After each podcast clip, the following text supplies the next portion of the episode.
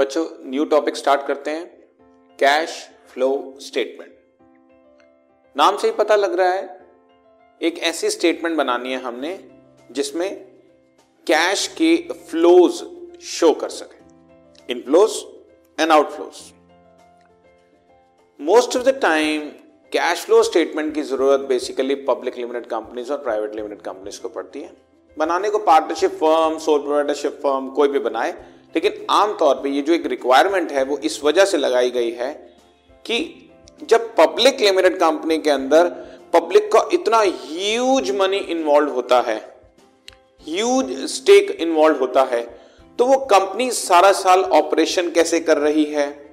Cash कहाँ से आ रहा है, जा रहा है? फिक्स एसेट्स करंट एसेट्स में पैसा कैसे इन्वेस्ट किया जा रहा है? जहाँ से पैसा आना चाहिए था और जहाँ पर यूज़ होना चाहिए था, इसका प्रॉपर कोई यार्ड स्टिक रखा गया है या नहीं, ये सब चेक करने के लिए हमने एक कैश फ्लो स्टेटमेंट का फॉर्मेट बना दिया और हर कंपनी उसको फॉलो करके जब कैश फ्लो स्टेटमेंट प्रेजेंट करती है तो उसमें जितनी भी वीकनेसेस हैं और स्ट्रेंथ है, वो सब हमें पता लगती रहती है। इसके लिए अकाउंटिंग स्टैंडर्ड थ्री इश्यू किया Institute of Chartered Accountants of India ने, जो कि फ़र्स्ट अप्रैल 2001 से मैंडेटरी है। इसको मैंडेटरी का मतलब यह होता है कि हर कंपनी अपनी फाइनेंशियल स्टेटमेंट के पार्ट की तरह से कैश फ्लो स्टेटमेंट भी बनाकर प्रेजेंट करेगी पब्लिक को। ताकि पब्लिक ये देख सके कि कैश का फ्लोज प्रॉपर है या नहीं है। बेसिकली कैश फ्लो स्टेटमेंट के बारे में हम जो भी कुछ पढ़ेंगे एनीथिंग तो वो सब कुछ हम पढ़ेंगे as per accounting standard three जितने भी अकाउंटिंग स्टैंडर्ड्स होते हैं ये सब Institute of Chartered Accountants of India issue करते हैं और बहुत सारे अकाउंटिंग स्टैंडर्ड्स हैं जिसमें से हमारे पास थर्ड जो है वो बेसिकली यूज़ होता है कैश फ्लो स्टेटमेंट के लिए। अब कैश फ्लो स्टेटमेंट होती क्या है? इसकी रिक्वायरमेंट uh, क्या है? इसके एडवांटेजेस क्या है? इसके लिमिटेशन क्या है? उसके बारे में थोड़ी डिस्कशन करेंगे।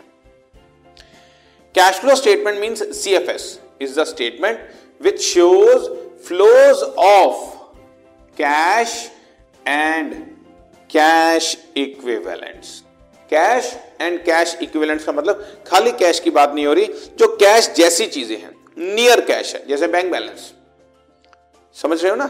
या कुछ इसी तरह की चीज़ें मैं अभी आपको डिस्क्राइब करता हूँ। तो जो कैश जैसी चीज़ें हैं या जिसको बड़ी आसानी से कैश में, बड़े शॉर्ट पीरियड में कवर किया जा सकता है, उसको हम कैश इक्विवेलेंट बोलते हैं।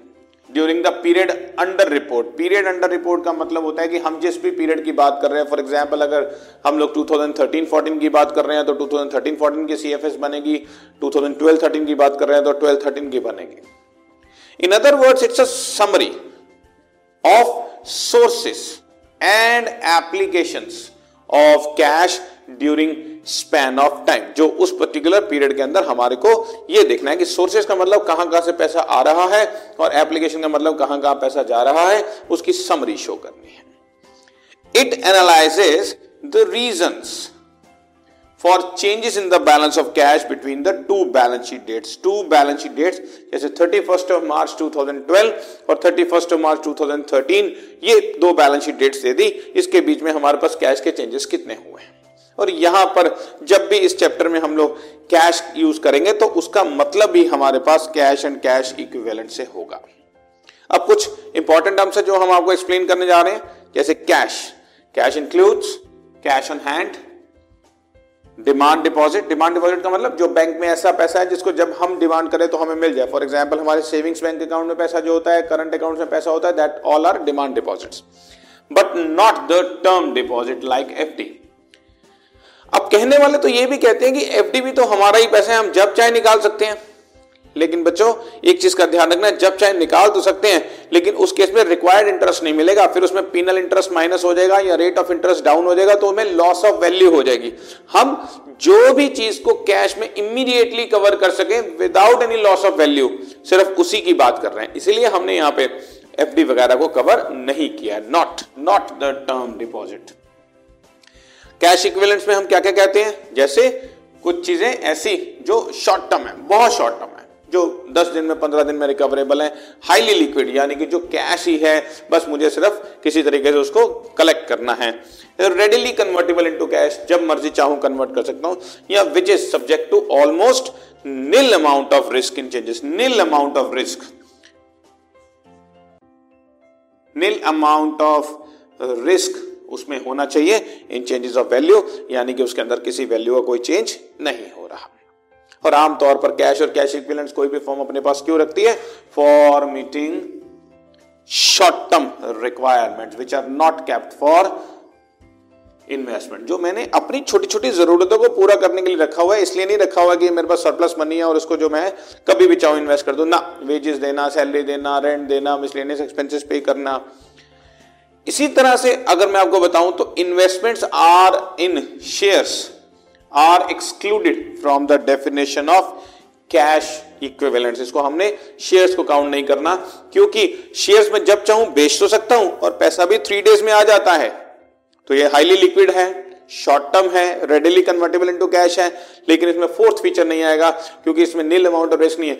मैं जब चाहूँ बेच तो सकता हूँ, लेकिन वैल्यू मेरी मर्ज़ी की नहीं मिलेगी। इसलिए वैल्यू मेरी मर्ज़ी के लिए हो सकता है, साल बाद मिले, हो सकता है दो साल बाद मिले तो एक तरह की ये एफडी हो गई। तो इसलिए हम लोग शेयर्स वगैरह यहाँ काउंट नहीं करते। हाँ कुछ ऐसे शेयर्स हैं जो कि बेसिकली जैसे प्रेफरेंस शेयर्स हैं और preference shares which are almost to almost to be redeem जिनकी ड्यू डेट बिल्कुल सिर पर है। एक महीने बाद या पंद्रह दिन बाद उनकी ड्यू डेट आ गई। तो वो तो पूरा पैसा ही मिलेगा, उसको हमें मार्केट में सेल करने की ज़रूरत नहीं है। तो उसको हम लोग कैश इक्विलेंस काउंट कर सकते हैं। एक छोटी सी बात और बताता हूँ बच्चों।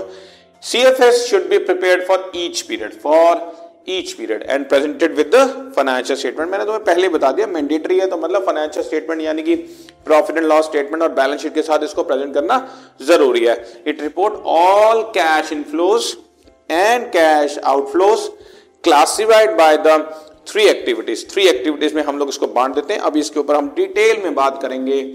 Operating activity investing activity financing activity ठीक है ना? इसके अंदर हम लोग सारा पार्टिसिपेशन करके दिखाएँगे।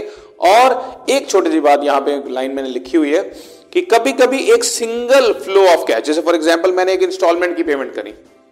तो वो जो मैं इंस्टॉलमेंट की पेमेंट कर रहा हूँ, उसके अंदर दो चीज़ें हैं। एक तो प्रिंसिपल अमाउंट पे कर रहा हूँ लोन का नंबर टू उस पर इंटरेस्ट पे कर रहा हूँ। तो जो प्रिंसिपल अमाउंट है, वो किसी और कैटेगरी का है। जो इंटरेस्ट अमाउंट है, वो किसी और कैटेगरी का है। तो कभी कभी सिंगल फ्लो में भी ऑपरेटिंग इन्वेस्टिंग फाइनेंसिंग सब कुछ इंक्लूड हो सकते हैं। ठीक है जी? राइट तो अब हम इसके बारे में और डिटेल में चलते हैं, आगे बढ़ते हैं।